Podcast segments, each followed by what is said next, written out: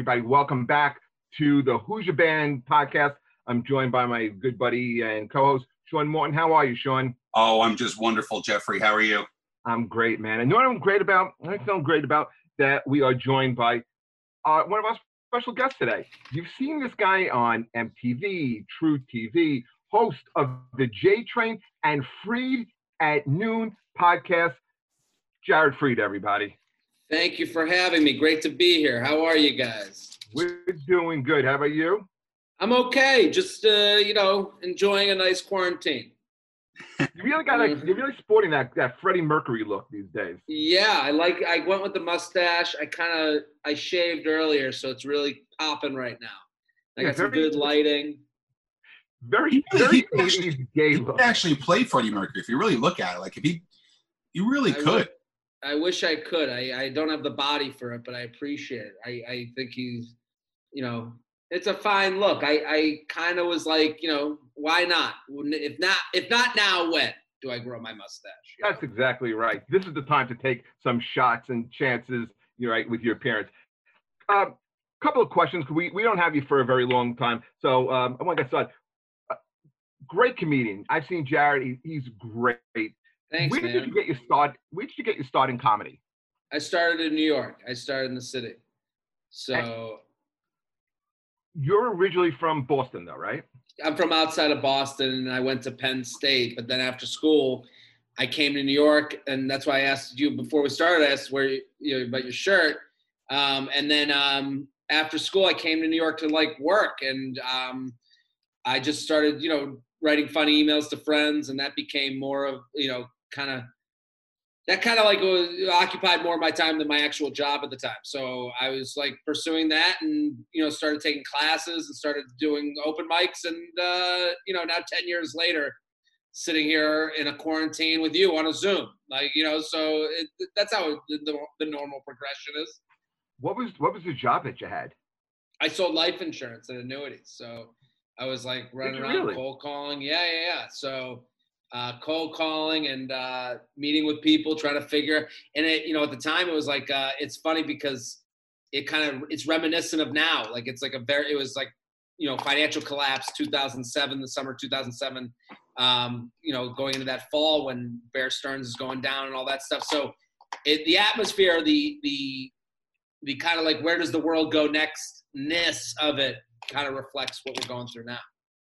Where did you do your first uh, open mic? First time you got on stage? Where did that I went to Penny's open mic on St. Mark's, which I was told it's interesting because it kind of reflects like a little bit of comedy. I was told like that was like the most open and inviting open mic. So I was like, okay, that'll be the place I do my first open mic. But I didn't realize like open and inviting to any weirdo, but not really like kid from the suburbs looking guy who just worked in finance. So like um like you could go there and scream for your seven minutes and people would go, Whoa. But if I like talked about dating, it was like, what are you bragging? Like it was like very weird. So that was my first one. Um I remember it, it just didn't go well, but it, I, I it was like a Tuesday night and I'm like there till two in the morning and this was kind of beyond what I was used to. So um I just it was it was more of like a oh wow, there's a whole nother thing going on. Like I didn't realize there was a whole scene. Like I just was like, I'll go do an open mic, and that was it. So then I did Penny's open mic, and it, it was like music and screaming and poetry and and some stand up. And I tried and didn't go well, but I tried again. I remember you. I remember like running into it at the mics. I remember you at the mics at Eastville, and it's amazing how you kind of like shot up the ranks the way you did. So, question is, when did you get your first big break, and what was it? Oh, I don't, I don't know if there was a. I've been pretty consistent. Like I, I don't know. I've always been like, you know, I think when we'd see each other at Eastville, like I was always, I, I always kind of. I think it's kind of um. You And you get always went a- up early, and you always Yes. went up early. Well, that's that's kind of what I'm gonna what I was gonna say is that I treated like to me I was like I have to make I was trying how do I turn stand up and getting better at it into a regimented mathematical type of thing. And I had heard Bill Burr say on like a podcast, like he just tries to get one new minute a week. And I was like, that's a good way to look at it because if you, and he was saying, if you get one new minute a week, you'll have 52 minutes in a year. That's an hour. And I was like, okay, that takes kind of the emotion out of it, you know, where you're like, I suck, I suck, I suck. It's like, okay, but I got that new minute. You know, I have that new thing that I didn't have last week. This week was a win. So I kind of like stay to that where it's like, what's the new minute? What's the new minute?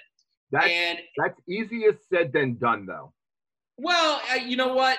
The way I kind of rationalized it was, you know, if I have a new minute a week in 52 weeks, let's say 20 minutes of it is is good and workable and usable. Okay, that's 20 minutes. It took me 52 weeks to get to 20 minutes. That's okay. But I wouldn't have gotten that if I didn't go for the 52. You know, and maybe next year will be better. Maybe next year's 52 minutes will turn into 22 good minutes. And and, you know, for me, I've always saw this as a career and always thought of this as starting my own business. And I've never, you know, and some of that makes me sound less fun when I talk about it, but it's what helps me go, you know, take away some of the emotional aspects of doing this. So, you know, where you so you do 52 minutes a week, and then to me, I was like, okay, but I have to get on stage three times a night in the beginning. That was another thing I was told. So if you get on stage three times a night at three different open mics, so I used to go to Eastville and I'd bring with me a pad of paper and a piece of tape, and I would tape up the list and put myself first so that I could do a five o'clock, a six o'clock, and a seven o'clock, and I'd be done by you know eight, nine o'clock, and now I got my three in. So like this was like all to math it out and like you know and trying to figure out how and so and just at, with the goal of being better and then also during the day I, I was always like you know looking for opportunities online. I think right now you guys have a podcast. That's great. Like i was started my podcast seven years ago because i love podcasts and i felt like i was late. So you know it, it, now looking back i'm like people will look at me and go wow seven years ago. I'm like at the time i was like man i'm so late to this podcast thing. So it, it and and then you know over seven years there's been good times bad times. There's been slow months good months you know you have better so i think for me it's been being consistent and always starting my own things. Like i've never waited for some like if i waited for someone to cast me in a sitcom guess who'd still be waiting? So it's it's like i'm gonna do you know and also like anytime i'm having fun with something and enjoying it how do i package that? What does that turn into? What's the show? What's the thing that you know can maybe get you paid one day? So like i started talking about literally a tweet this is an example but like i tweeted about charcuterie over the summer last summer now for now i've become known by some people as a guy who talks shit on charcuterie like this is like a dumb thing but people liked it so much uh, that i was like and i like doing it and i like talking shit that like you know that becomes something that i'm like okay, how do I make my own charcuterie show or my own, or how do I translate that to Instagram? So it's like, you know, figuring out things that I enjoy doing that the audience also enjoys and kind of make, figuring out like, how does that, how do I weaponize it? That's kind of always been my thought.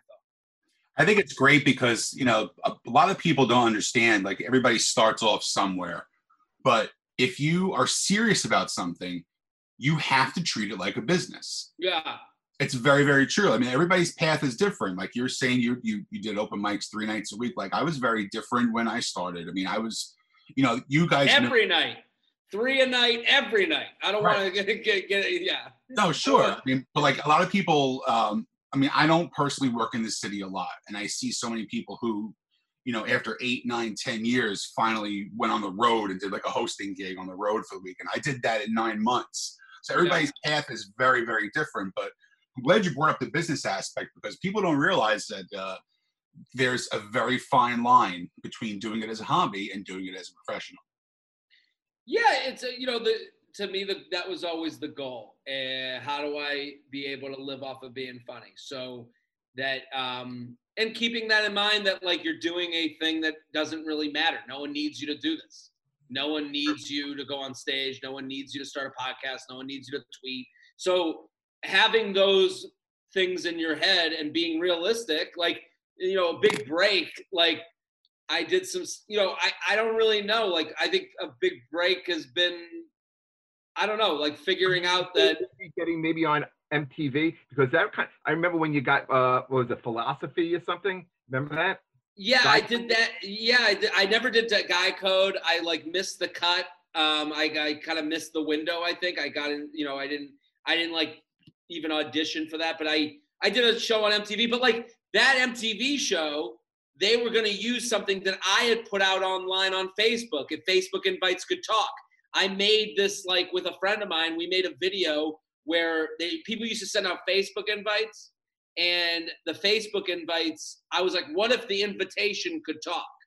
And I did the girl, and Chris Stefano did the guy, and I like I remember that. To, yeah, and I wrote it up, and it's probably still online somewhere on one of my pages.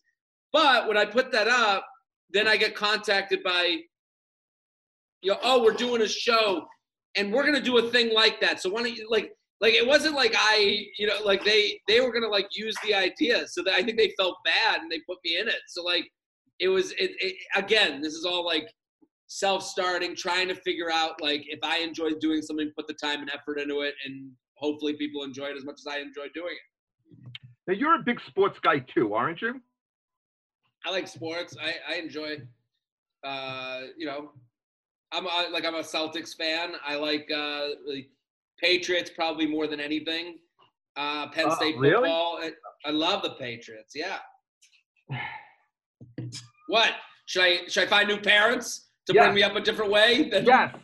Yes. I'm sorry, you don't like success? No, I don't. don't I'm, like... I'm, I'm, a Jet fan. I'm a Met fan. I'm a I'm Nets jealous. fan. Okay, I, am an Islanders fan. Yeah.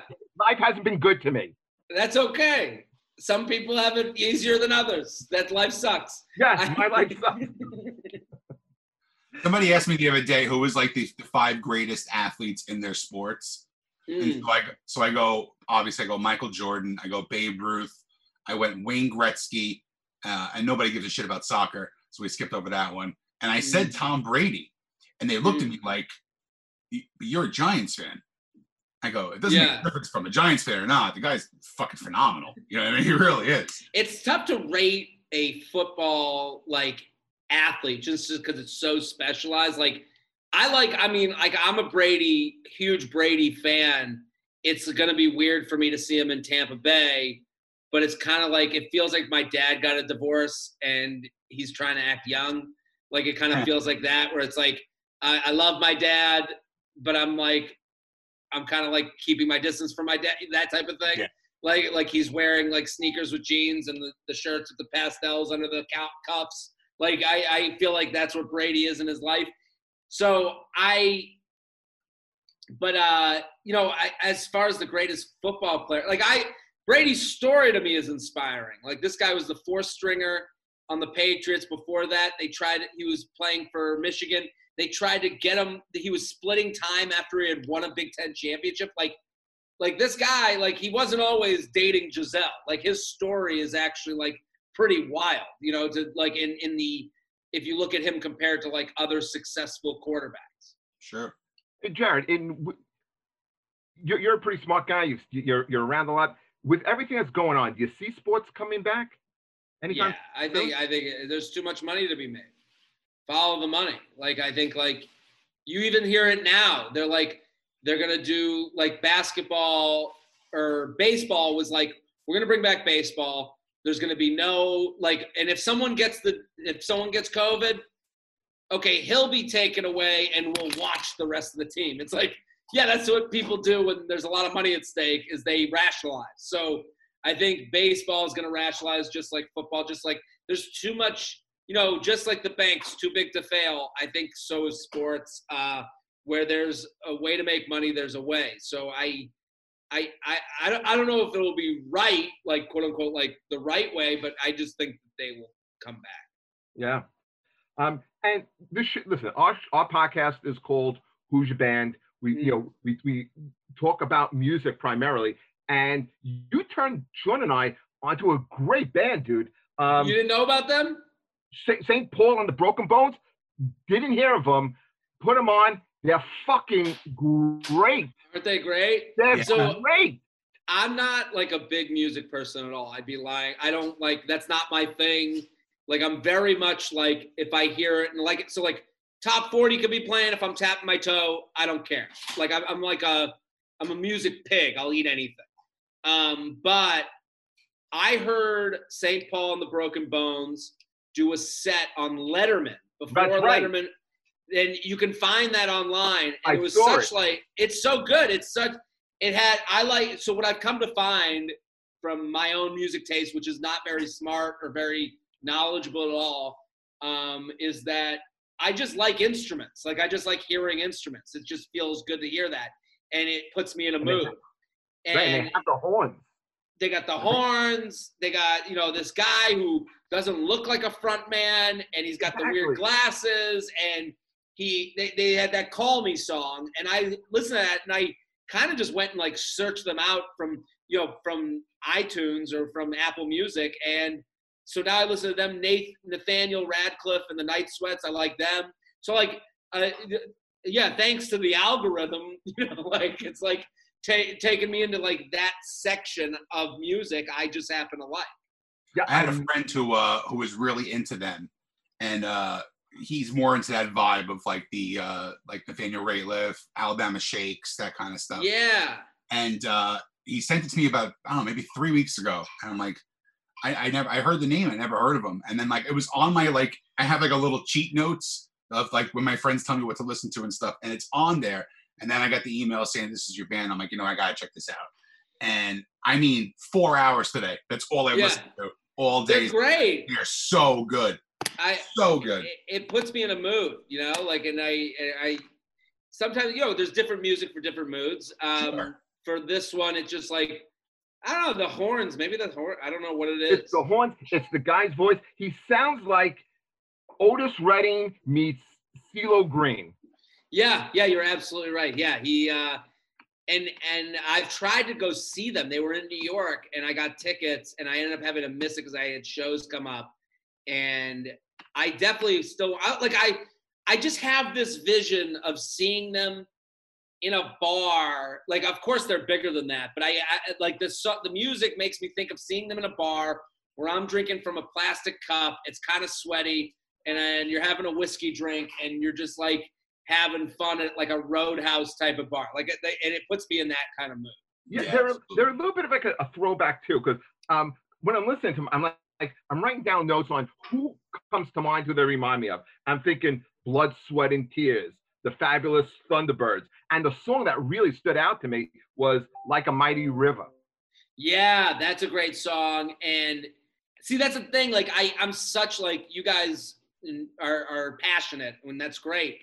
I'm such a music like like nothing. like like my girlfriend is the biggest music fan. Uh, she loves Phish, The Grateful Dead. I went with her to a, a Phish concert, and I kind of like was like flying the wall, just like let's see what this is all about. Like, of course, Phish fans have their reputation, but it, it was like it was a lot of fun. It was like a very nice time, um, and it's like like I would like it's it's interesting when I see like fans. You don't want to like I don't want to like um, you know uh, uh, I don't want to appropriate someone else's uh, fandom. You know, like I Yeah. I because like I'm just like the way I came across this band. It I it, it is one of those things that like I could be like yeah you know I love the instrumentals, but like I just like how it sounds. You know, it puts me in a good mood. Hey, what's so what's your favorite song by um, by uh, St. Paul and the uh, Broken Bones? What's the one I like? Th- This is again like it's like it's the way I consume music. When I hear fans, I'm always like, man, I wish I like even thought to remember. Like I, I like the newer. I, I, I like that one, the um, the Call Me song. I think that's the big hit, right? That's their first big hit. That's their first big hit. But I, I, there was another song that I, How about Flow with what about Flow with it? I like that. I'm trying to see. Young Sick Camellia is their new album. And I like um is it Hurricanes or Miss, Mr. Invisible? Mr. Invisible. I think that's the one. Now they've only had three albums out, correct? Yes, only three. Hmm.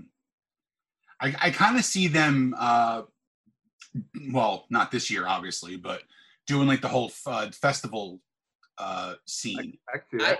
they were touring big time, and I I was like really wanted to see them and just to see what a concert with them was like, you know.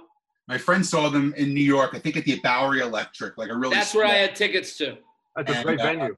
And he said it was just like ridiculously off the hook. And this guy goes to like huge Dave Matthews festivals and you know every every huge band like that. You know, again the Phish concerts and stuff like that. And he said it was one of the best shows he's seen in a very long time. Yeah, man. I, that's that's like nice. You know, it's it's funny. It's like you want when you become a fan of anything, you just want to hear good things back. Like you want to hear that they're cool. You want to hear that the concert was well done. You know, like you know, you want to hear that their shows were good. It is. It, it's like nice to hear that. Oh, I agree. The, the funny part was I, I, I texted a bunch of friends today and said, "Have you heard of this band?" And a couple were like, "Yeah, I've heard the name." Blah blah blah. And I sent them the video for "Call Me," and one replied back and said, "Great song. Couldn't look at it. The guy reminded me too much of Ricky from Better Off Dead. Ricky, who? Ricky from Better Off Dead, the movie. That's a, it's so funny how like that stuff like takes over for people. Like some people are just like it, like I don't like the look of it. Goodbye. You know, like Yeah. it's like Oh, over yeah. for them. I was I thought it was it was really really funny when I heard that though, because the guy truly does. If you really look at it side by side, the guy looks just like Well, him. now I gotta look. Oh yeah, it's great. Um, we are joined by radio host, comedian, actor, author, Goomba Johnny Solano. Hey, John. How are you? What's up, Jeffrey? Good, good to see you. Hey, do you know Sean Morton and uh, Jared Freid? Uh, yes, I, I don't know Sean as well as I know Jared. But, uh, What's up, fam- Johnny? How are you? I have to tell you, you made me laugh the other day. I saw you on Instagram, and you were commenting on. You had a comment on some guy wrote this girl. I'd like. I'm dying to taste you. Oh my God. It was so we Yeah. had someone right into the podcast. I'm dying to taste you. And it was the grossest thing. It was Oh. so off-putting. Yeah. it's like- I, I, you, they weren't even talking to you, and you were offended. That's what I. Yeah, ugh, it was because it was Yeah. like they're dirty talking. Yeah, yeah, yeah.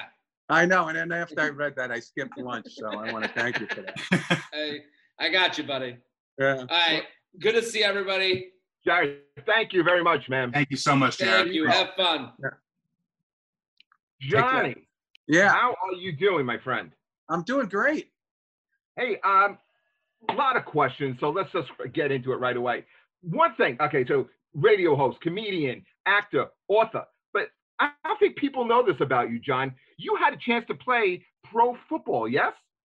Uh, yeah, when I got out of college, uh, I signed a free agent contract with the Jets, and then um, the next year I signed a contract with the uh, Giants. Where'd you play in college? I went to a very small uh, teachers college in uh, upstate New York called Brockport, Brockport State University.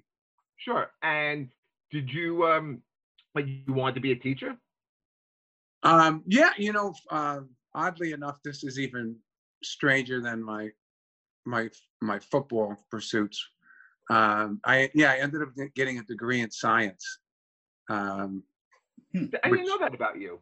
Yeah, which uh, is not talked about a lot. It's it's not it's not it's not the it's not. I'm Goomba Johnny. I'm not I'm not the scientist, Johnny. So You're, you- you're the low key, most fascinating guy in comedy entertainment. Um, what position did you play in in football? well, I went to college and um, I was a defensive tackle in college, and then I um, Wow. oddly and oddly en- oddly enough when i was in uh, uh, when i was a junior in college my coach said uh, told me we, we we we had we didn't have a big college. I mean i was division three. We only had 500 people come to our games. So i was going into my senior year and my coach said you know somebody from the seahawks called us up yesterday and they wanted to know about you. They wanted to know what you weighed and so on and so forth and you know um, and I'm like, why would they call here? You know what I mean? And he, and he started laughing. So he goes, no, I think you might have a chance to sign on with a team. You're going to have to gain some weight. So um, I think at the time I was like 245, and I gained an additional 20 pounds. I played the next year like at 260, 265. I guess And- back then that, that was what a defensive tackle probably would have weighed, right? Well, well, I got when I got to the to to the Jets, they switched me to offensive guard. Um, so I had to switch. Not only was I the only person, the first person to sign a professional contract, so I'm told, out of that college, I got switched positions, and I um, I got switched to offense, and uh, it was very interesting because I was coaching the Jets. uh, Walt Michaels. I was rookies with uh, Oh, Marty shit, Lyons. right, yeah, yeah. I was rookie with Marty Lyons and Mark Gastineau. I actually, my locker was in between this, um, which was pretty funny because everybody knew who they were, and they're like, "Who's the guy in the middle?" Uh, but it was funny. It was it was interesting. Um, it was good.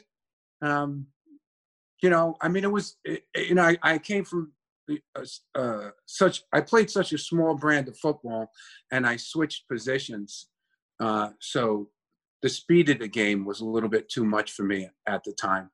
Um, and then the next year I signed with the Giants and I got hurt. I uh, we were playing uh, we were playing the Patriots in the in the Yale Bowl in the in the exhibition season, and uh, I had a neck injury, and that was it. And what did you make the uh, get into first? Was it radio or stand up? I managed a uh, uh, I managed a comedy club in the '80s in uh, in Westchester, and um, I had to get up on stage one time because people didn't show up. So, like in other words, I I- when I managed the club, that was like at the height of the comedy hysteria. You know, we had everybody. We were just a local club in Yonkers, but um, we had anybody who's anybody today. You know, literally played at our place. And uh, one day somebody didn't show up, and I started to host. And then I realized if I host, I because I was managing the club, I could take that additional money and get better headliners whenever I chose to host. So um, I did that, and then uh, um, for a while, and then I stopped. I got, I got into the nightclub business for eight years. Uh, then I accidentally got into the radio business. Uh, and then once I got into the radio business, I decided to, uh, you know, diversify and, and do some stand-up comedy. And where were you, where were you from? Were you from uh, that Westchester uh, area? From from uh, born and raised in the Bronx, and then we moved to Yonkers. oh, okay, um, So they call that broyo when you're Bronx Yonkers. gotcha.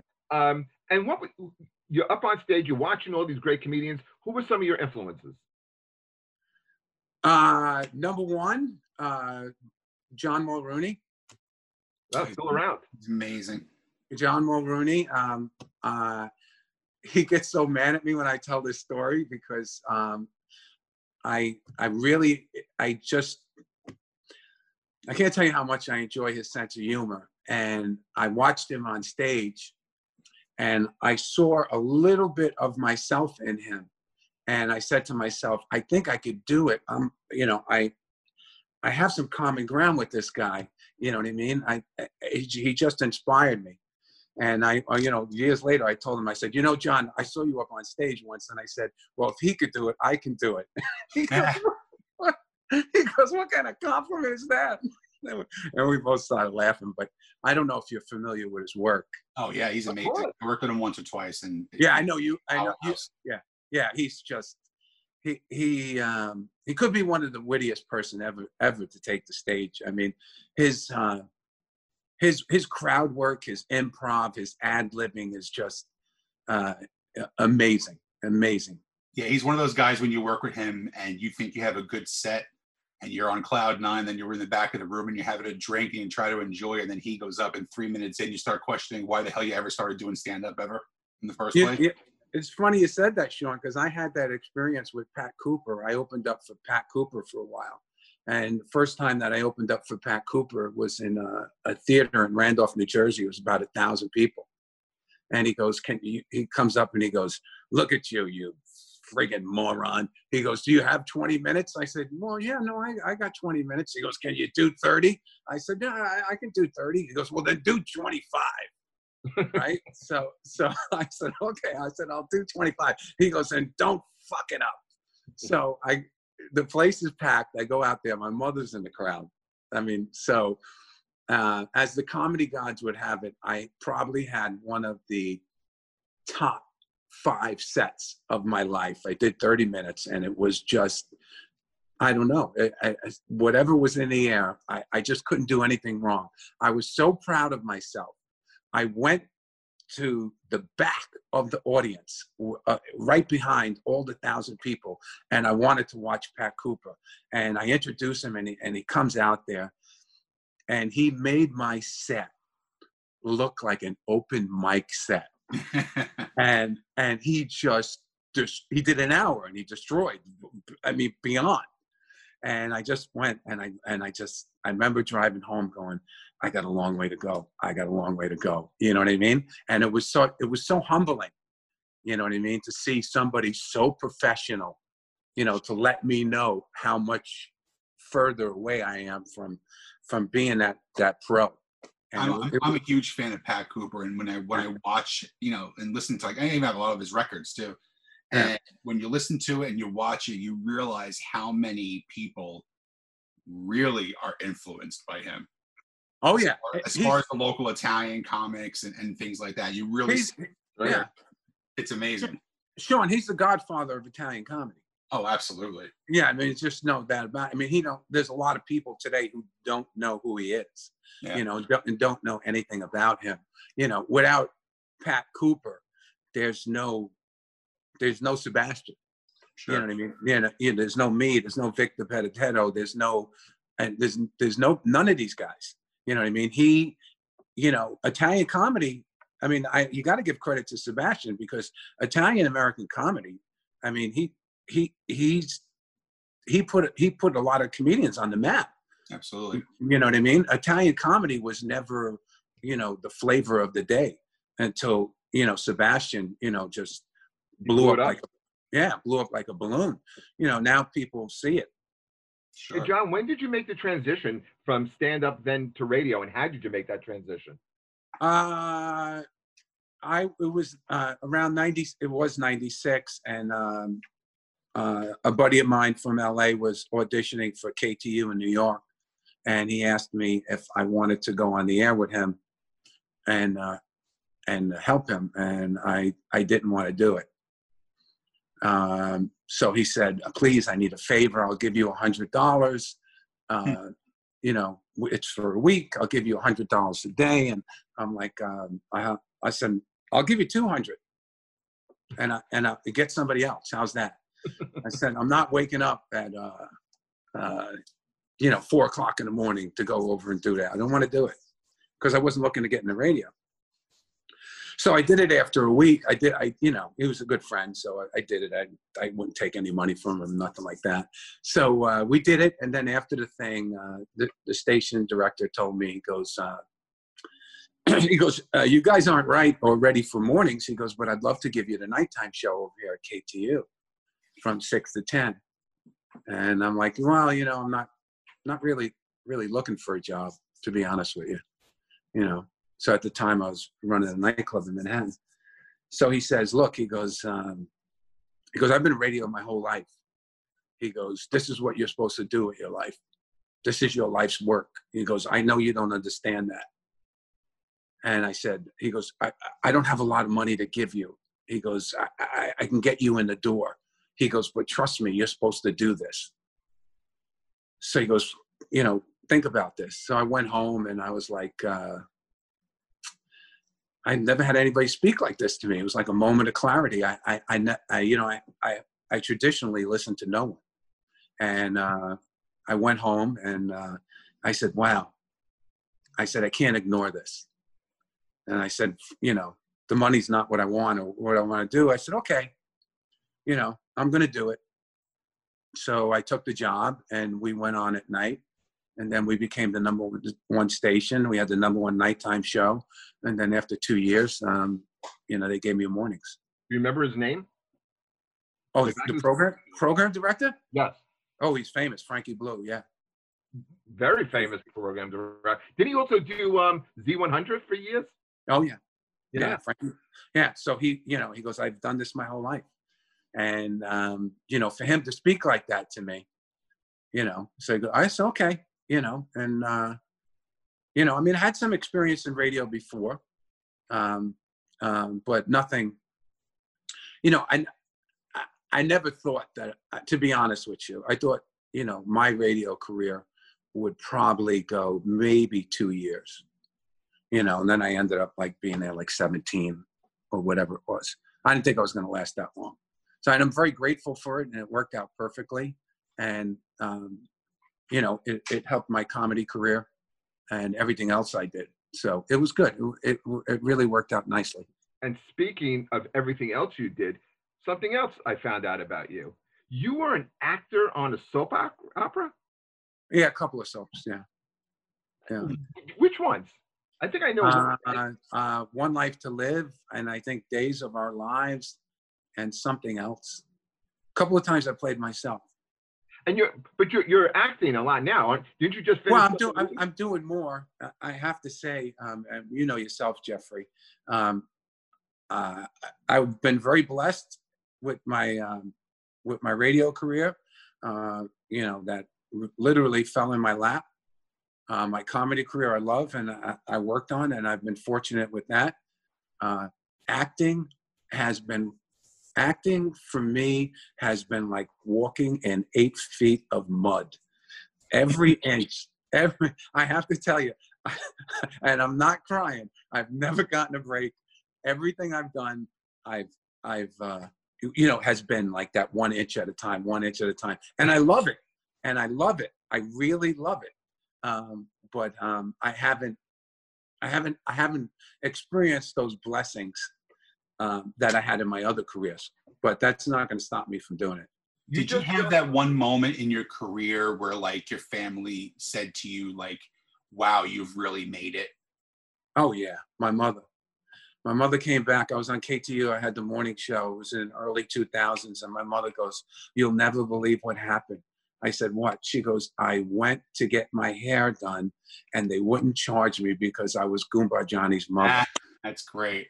And I'm like, "Really? Really?" I said that. I had I had two of them, Johnny. I had two Yeah. of them. Right. The first one uh, was the night that I got inducted into the Friars Club. Oh, that's a big deal. and I brought my mom with me and, and my wife. And then my mom texted me. I was on the fifth floor or fourth floor, and she's in the basement. And I, my text was, "Okay, this is pretty fucking cool." That's the only, and that's the only acknowledgement. Now I have a second one. My godmother, who is like my second mother in the world, Right. uh, texted me the other day, and she was like. Uh, uh, you know how how's everything going? How's you know I know you're Sure. not doing comedy. I'm like, yeah, it's tough. You know, she's only seen me like perform twice in 12 years, and she goes, "What's this podcast that you're doing?" And I start telling her, I'm like, "Yeah, we interview comics, we interview artists." She goes, "Well, who's on the show?" And I tell her some of the people, and she goes, "Ah, I have, I never heard of them. I go, "Well, we have Goomba Johnny coming on next week," and she goes, Mm. "You gotta be fucking kidding me!" And she started freaking out for four minutes. I'm like, "All right, I guess I made it." So. well, I, like, I, I need to know when it's on. I just tell him I said hello. I used to listen to KTU. I'm like, oh Jesus Christ. Sean, I got to tell you a funny story. A woman, somebody introduced me who was somewhere. I was on the radio, and it's probably at the height of my career. And some somebody goes, um, "Do you know who this is?" And that's always embarrassing. Um, and he goes, she goes, "No." He goes, "That's Goomba Johnny." So the woman goes, "You're not Goomba Johnny." I said, "No, yes, no, he's right. I am." She goes, "You're not Goomba Johnny." I said, "No, Miss, please." She goes, "You are not Goomba Johnny." And I said, "Miss, if I was going to impersonate a celebrity, it would not be Goomba Johnny. Trust me. I said, I said, I'm, I'm not, I'm not, I'm no big deal. And that's one of the good things about radio, Sean. When you're on the radio, no, they don't. People don't treat you like you're a celebrity. They listen to you five days a week, four hours a day, or at least an hour a day, or whatever it is, and they know what color your car is. They know your mother's name. You're their friend. Right. So, as part as like being like a celebrity, celebrity, I, I don't really think I've I've ever experienced that. I mean, I, I, or I can tell you one thing: I've never felt that way. Like you know, hey, I, I was a big deal or something like that. Although I've I felt like I was a big deal because you know when I was on the radio, I got to interview a lot of people who were, you know, who were very very famous. Well, it's a, uh, it's a great thing about staying humble too, and I, I preach that with everybody. As long as you Yeah. keep staying humble, the good things keep you will always keep coming to you, always keep coming your way. And yeah, and and and I've I've done a lot of things, and I have to say, and I think Jeffrey will agree with this that um, all the organizations and groups and everything that I've done in my life, you know, including sports, I am most proud of being a comedian. Uh, it's the greatest group of people. It's not perfect, but it's almost perfect. It's the greatest group of people, the uh, camaraderie, camaraderie um, that I've ever been associated with. It's the only job I've ever had where you can like come off stage and then somebody will say to you, "My God, I wish I wrote that joke," and actually, actually mean it. Like you know, like in other words, that was fantastic, you know. And um, it's just um, men and women. It, it's just a great, it's a great group of people. The I agree. You got to Yeah, remember too, like we're all a little touched if we have if we do comedy. We're all we're we're all not right in some way. Yeah. So if you take like 10 people who are just not right in some way and you put them all together, we kind of understand each other. And we Yeah. kind of understand why we do this, how we get into the mindset of doing this, what we Yeah. go through when we when we're not doing well. We all understand that. So yeah, we definitely gravitate towards each other. I I, I tend to agree with that. Yeah, I love comedians, and you know when there's like a half a dozen comedians around, uh, kicking around punchlines, there's nothing better than that. You know, you know, just shooting the crap and you know just telling story after story. It's great. Comedians are fantastic. they are. You know, I want to steer this a little bit more towards the music side because that's what we do on this show. We talk uh, music, and when I was going back and forth with you, it was really hard to trying to to pigeonhole you into who your favorite band was. So we kind of generalized with with genres of music, and you're a big freestyle guy and a classic rock guy. Very Yeah. very different. Yeah, very different. I mean, the freestyle, I, I, you know, was, you know, totally reinforced by KTU. It's still big today. These are songs that were wrote and sung and performed in the 80s that people still make living off of. You know, Judy Torres travels all around the uh-huh. country. Yeah, but to sold out shows Yeah. and singing singing the same songs that are 30 years old. Yeah. I mean, that, that says something about that type of music. I mean, they call them, there are freestyle freaks and there are freestyle shows all around the country now. And, and, and they sell out and the people love it. They love Judy Torres. They love TKA. They love George Lamond, uh, Coro, Cynthia, Johnny O, um, uh, Fantasia. I can go on, Naomi. I can go on and on. These people are all still working on on their efforts from the 80s. they package him in in these you know collaborative shows where they'll have like eight artists they come on do like two or three songs and they keep the show moving like i when i think about the freestyle i i go back i can think of groups like uh expose and uh noel and Yes. would you say it goes even further back to someone like Afrika Bambaataa and the um uh, Soulsonic Force Well, yeah, I mean, yes, definitely. Um, you know, their influences uh, and their contributions are are definitely part of that genre. I, I think you're right on that, and you know your music by saying that. Um, but I, I'm I'm amazed, and I think everybody who, um, you know, because you know when I was at KTU, I would go, we would have these freestyle concerts, and these kids would come who are like young and I'm like, you like this music? And they're going, that's all I heard in my house growing up. This is what my mother played. I love this music. And I started to laugh because that's what happens. You know, your mom plays the music, you grow up with it, and, and you know, it's in the house and you hear it. And like you get these kids who weren't even around during freestyle, who love freestyle. You know, John, I'm going to tell you something that Sean doesn't even know. Okay, when I was in when I was in college, I put myself through by owning a small record store. What I used to do on the weekends, on Friday, Saturday, Sunday afternoons, me and my friend Matt LeBeau were the house DJ over at the Fort Hamilton's Officers Club in um, in Brooklyn. You Right. know, you know that place is still around. I, I'm not familiar with it, but I, I, I assume it's uh, something to do, sounds like it's something to do with the army. It, it, it is, and but they would have, but you know, as if you had a family member, they would have uh, functions as we have weddings, sweet 16, Right. all, type of, all type of stuff. And I would MC. My friend Matt would would, would spin the record. We both select uh, the music, and even though I was a rocker, I had to know my disco and freestyle music back then. And this was like around the uh, right around that time, about the mid 80s. Yeah, yeah, it, it's it's really interesting. But um, you know, all that being said, when I work out and when I run, I listen to classic rock. Who do you listen to? Who are your bands there? Um, I used to really be into Aerosmith, but I don't. Um, I I I want hate to say that I I'm just like I'm at the time where I'm giving it a break. Uh, but I like I love Peter Frampton. Oh, Uh. It was the first concert I ever went to at Madison Square Garden. Um, I like Van Halen, um, old Van Halen with uh, David Lee Roth. I like the Stones. Um, you know, stuff like that. Um, you know, I have I have pretty for someone that worked at a radio station, and you know, uh, we were the number one dance station in the country.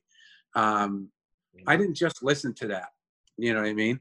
I I, I kind of it's kind of weird because you know I would go to KTU and I would hear the dance music all day long, and um, I would go home in the car and I would listen to rock. Sure. You know what I mean? I I don't know. You know. I always I always say I was brought up on country on one end and rock and metal on the other.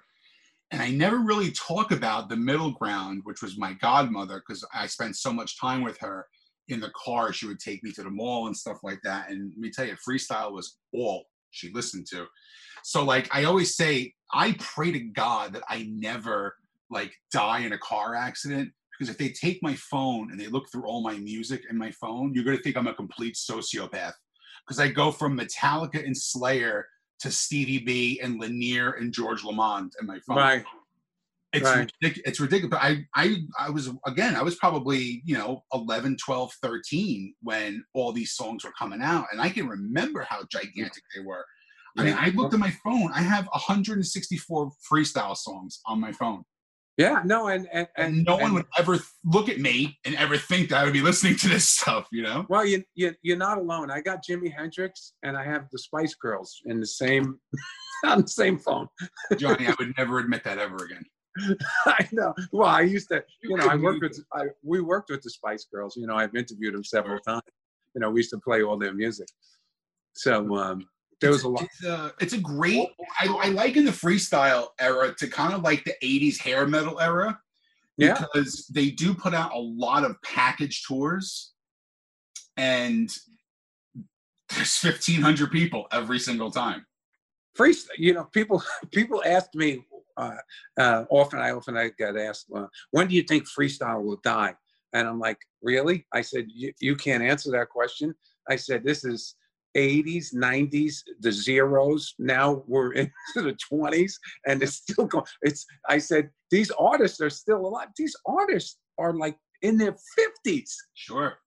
and they're performing the same songs and people are gi- giving them the same love the same response and it's just it, it- it's a real it's a beautiful thing it's like this weird mystery like uh, you know and then you say to yourself well if it's successful over 30 years um how come they how come they just don't come up with more freestyle songs you know what i mean It's different because you know the music does evolve and it does change. right I, I had heard last week, and it was. You ever have one of those moments of clarity where it's like you you hear something and then everything just falls into place. So Yeah. the guy, the, I was doing a podcast, and someone said to me, "The music that you still listen to today is the stuff that you loved when you were 13." And I went, and I had to look back, and I'm saying to myself, "Oh my God, this is the most perfect thing." I because it's still for me, it's Guns N' Roses, it's Right. Motley Crue, and then it's this stuff, and then it's the the country that was out in the '80s, and that's all the stuff that I listened to from that time period, and that's why these shows are so successful because now people who are going to these freestyle shows right go when they were 13 14 years old when the stuff was really popular and really hot now they're in their 40s and their 50s and they have the money that they can go to these shows and they want to relive a little bit of their youth and all the great music that came from there A hundred percent. You know, people don't see it this way, but music is like comfort food. Sure. You know, they don't they, they don't view it that way, but it is like comfort food, and it brings you back to a place in your life um, where you have some really fabulous memories. Uh, you know, with with your fa- with family and friends, and uh, music never lets you down. Yeah. Never lets you down. It always delivers. Freestyle is always uh, sometimes called Latin freestyle. Was there another type of uh, freestyle besides? Latin freestyle? I, I you know what I wouldn't go that way because um, what what was one of the uh, uh, results of freestyles in the 80s and I'm older than you guys so I was able to see this freestyle was the bridge that connected the I'm talking about the Bronx Yonkers scene and and really where this all came out um, freestyle was the bridge that connected Latins and Italians that was that was the music um, you know, when I was growing up, they had black clubs, Puerto Rican clubs, you know, and Italian clubs, you know, where, you know, people hanged up or Irish bars and so on and so forth. People didn't, you know, party together. But when freestyle came, man, uh, the Italians and the Latinos, boom, they had something in common. Take the shirts off, show the gold trains, and just start dancing and sweating. And that was really to see that happen that was a really interesting thing and i saw it in it you know i saw it at ktu because we played the music you could see it in the demographics we were an italian latin station that's Sure. what KT was. Kt was an Ita- italian latin gay station. Those those those are the people that listen to us. You know what i mean? Those were the groups. And uh, those were the groups we served. And the music we played served those groups. And it was it was freestyle and it was house music and um, classic disco. And today, would you say freestyle has evolved into like Pitbull music like that? I, I just think freestyle has free. Uh, for many people, freestyle is is today's oldies.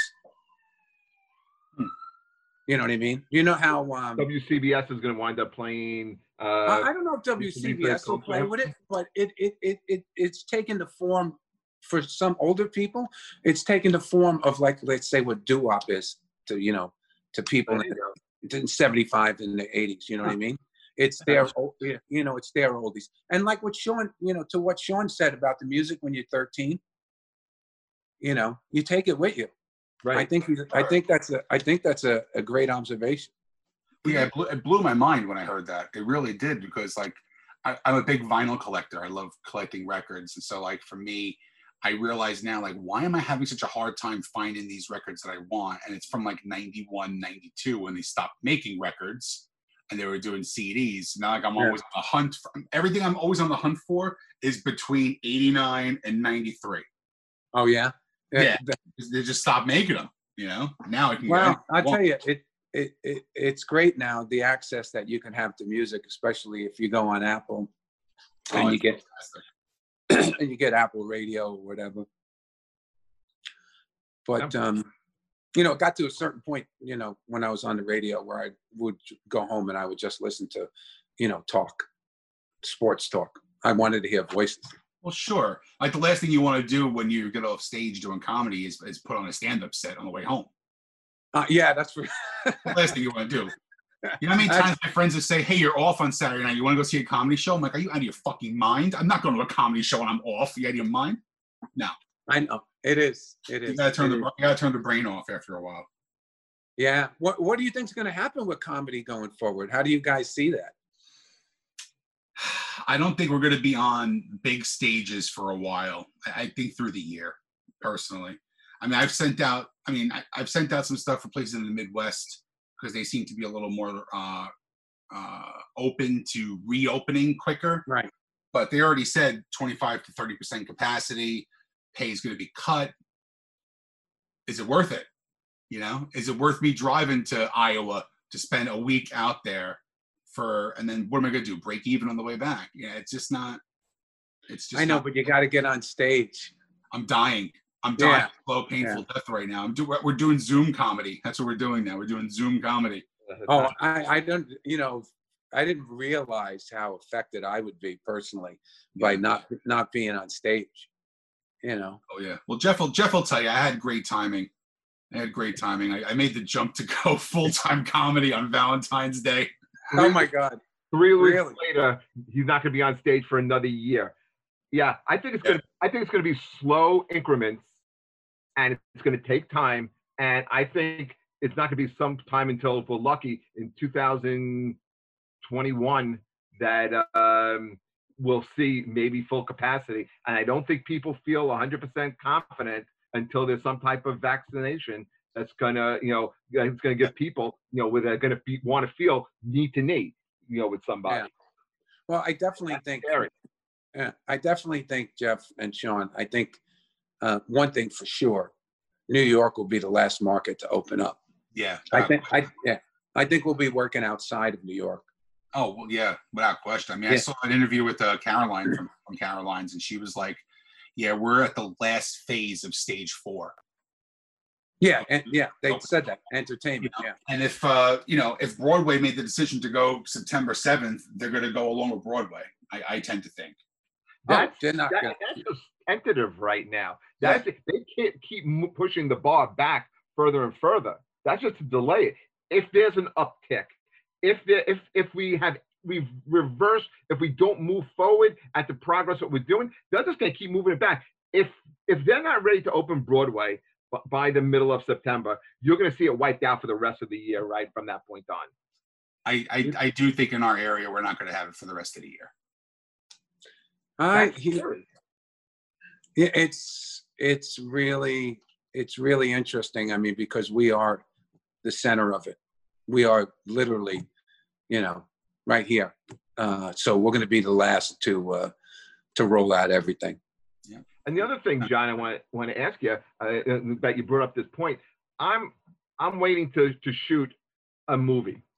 Okay? Right. When do you think they're going to start opening up production on being able to do this type of work?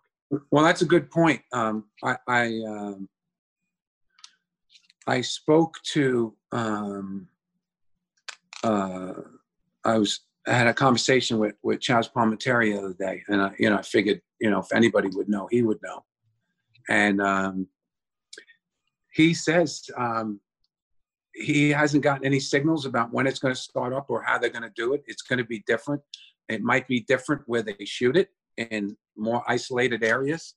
Um, Crowd scenes. How do you do something like I, that? I don't I don't know if they're going to be able to do that or they're going to have to computer generate crowds, and they're going to use use use less right. They're going to use. I mean, look at the movie Gladiator.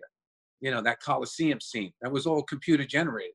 Mm. You know what I mean? They only had like maybe you know the first five rows filled up with people. You know, I mean, they have the means to do it. Then, A but street, maybe a street scene, a restaurant scene. What is it? Every, every day, like these characters and movies, now it's going to be, you know, uh, no one's in the restaurant anymore. It's just going to be the dialogue between the two principals. I don't know. but Maybe they'll they'll have more movies that are like you remember the Breakfast Club. Yeah, sure. All right, it was shot in the library. That's it. It was the library. Maybe Wonderful. yeah, Wonderful. no. That's what we look forward to. no, but you know what I'm saying. I mean, maybe One man the shows. You'll have more Well- dialogue. You'll have more dialogue-driven movies than. well that that's one thing that uh, uh that Chazz told me. He said that uh he goes uh these big productions on Broadway might not be back. It might be more one man shows like his show. But, And- if- and- but if you're going to do that, you have the one man show. What are you going to do as audience? Are you still going to pack the audience, or are you going to go 25% of the audience as well? I well, let me put it this way: if you can get up to if if you could do one man shows, and you have fifty percent of the audience, um, you definitely have reduced your cost more than fifty. You know, I mean, you know what it costs to do the Lion King or or or the Aladdin on on uh, Broadway. You have to have a full house, Yeah. right? there was So uh, if you if if you if this business goes towards one man shows, what is it? Have you ever seen Chazz's show? Yeah. All right, it's him. It, it's him in a chair. That's all it is. It's him and a chair, and it's unbelievably entertain, entertaining. It, it's a work of art, and it's ju- he comes up there. He has a chair and a microphone, and that's it. That's his show. and he does the show and it's unbelievable. So it can be done. You know what I mean? It can be done. And and maybe that's what the future looks like. There was a club in, um, I think it's Arkansas, maybe it's either Arkansas or Kansas that is uh, selling tickets for the first show back. It's a music act, and the place holds 1,129 people at capacity. They're selling 229 tickets for the show, and they showed the seating chart. And think of um, think of it as like a smaller scale Beacon Theater.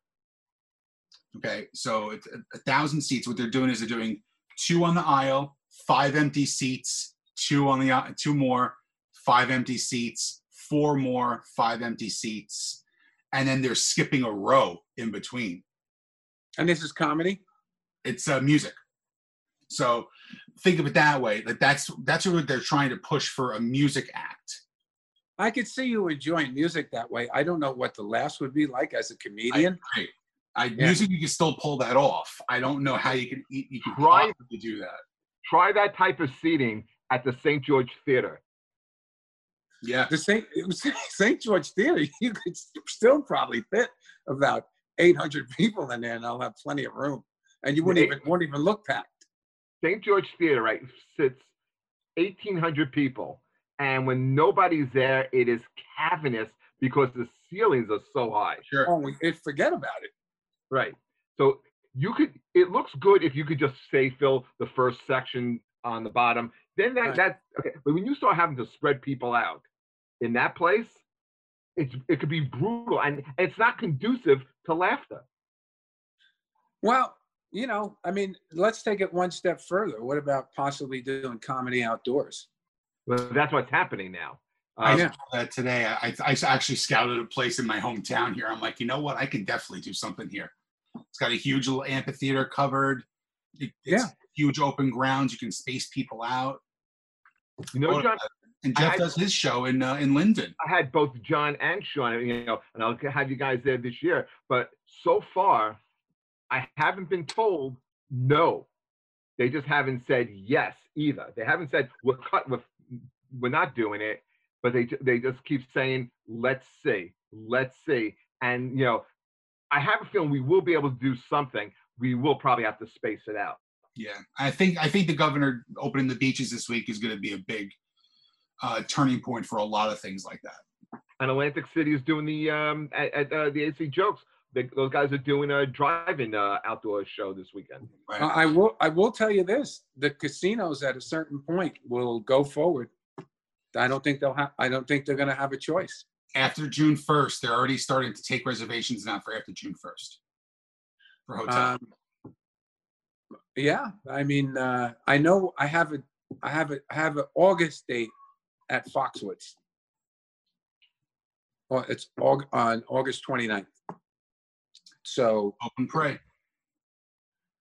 who knows? You know what I mean? The only one thing is we don't know. And, you know, we, you know, the interesting part about this is when do you let people out? What's the tipping point? What's the tipping point where it's it, keeping people in will totally destroy the co- economy? And then, you know, keeping people at home will be saving lives. There's a tipping point Sure. where, where you're going to have to let people out because people are going to either you uh, what's your option die from the from the virus or die from poverty Right. you know what i mean Georgia, Georgia and Texas just announced that they, you know, their numbers still are dropping after they reopened slightly.